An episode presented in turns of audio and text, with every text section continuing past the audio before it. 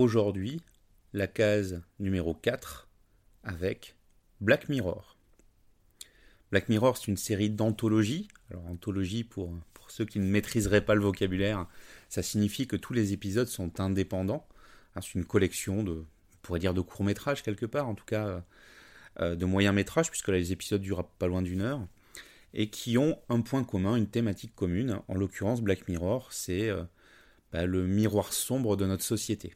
Donc l'idée, c'est que chaque épisode va prendre une pratique, une déviance de notre société, euh, je sais pas moi, l'abus des réseaux sociaux, euh, développement de la robotique, euh, l'intelligence artificielle, en tout cas voilà des sujets de société, d'évolution de notre société, et nous en proposer une lecture ou une proposition plutôt sombre, en tout cas un miroir sombre de notre société.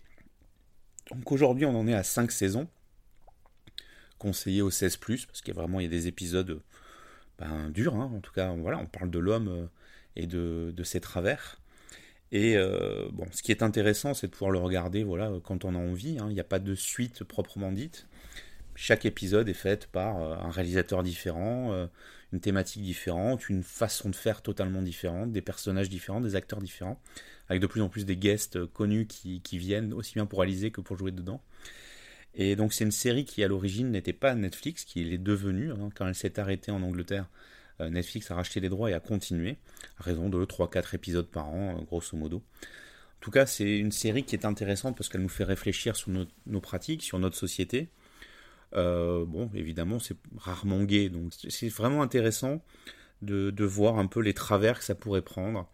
Quelque part, ça fait penser à des, des Twilight Zone, quatrième dimension ou au-delà du réel, euh, voilà, enfin ces séries d'anthologie qu'on connaissait surtout en noir et blanc dans les années 60-70, qui nous faisaient peur, hein, en proposant surtout, alors c'est beaucoup les, euh, les, extraterrestres qui nous envahissaient, etc.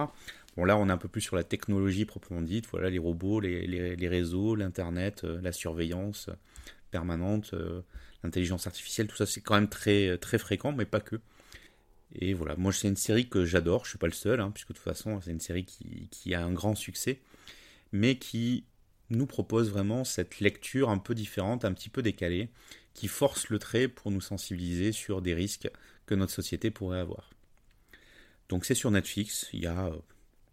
il doit y avoir une trentaine d'épisodes maintenant à peu près, donc répartis sur cinq saisons, à regarder dans l'ordre que l'on veut, comme on veut, euh, quand on veut. Et euh, attention par contre, voilà c'est rarement euh, disponible pour du moins de 16 ans.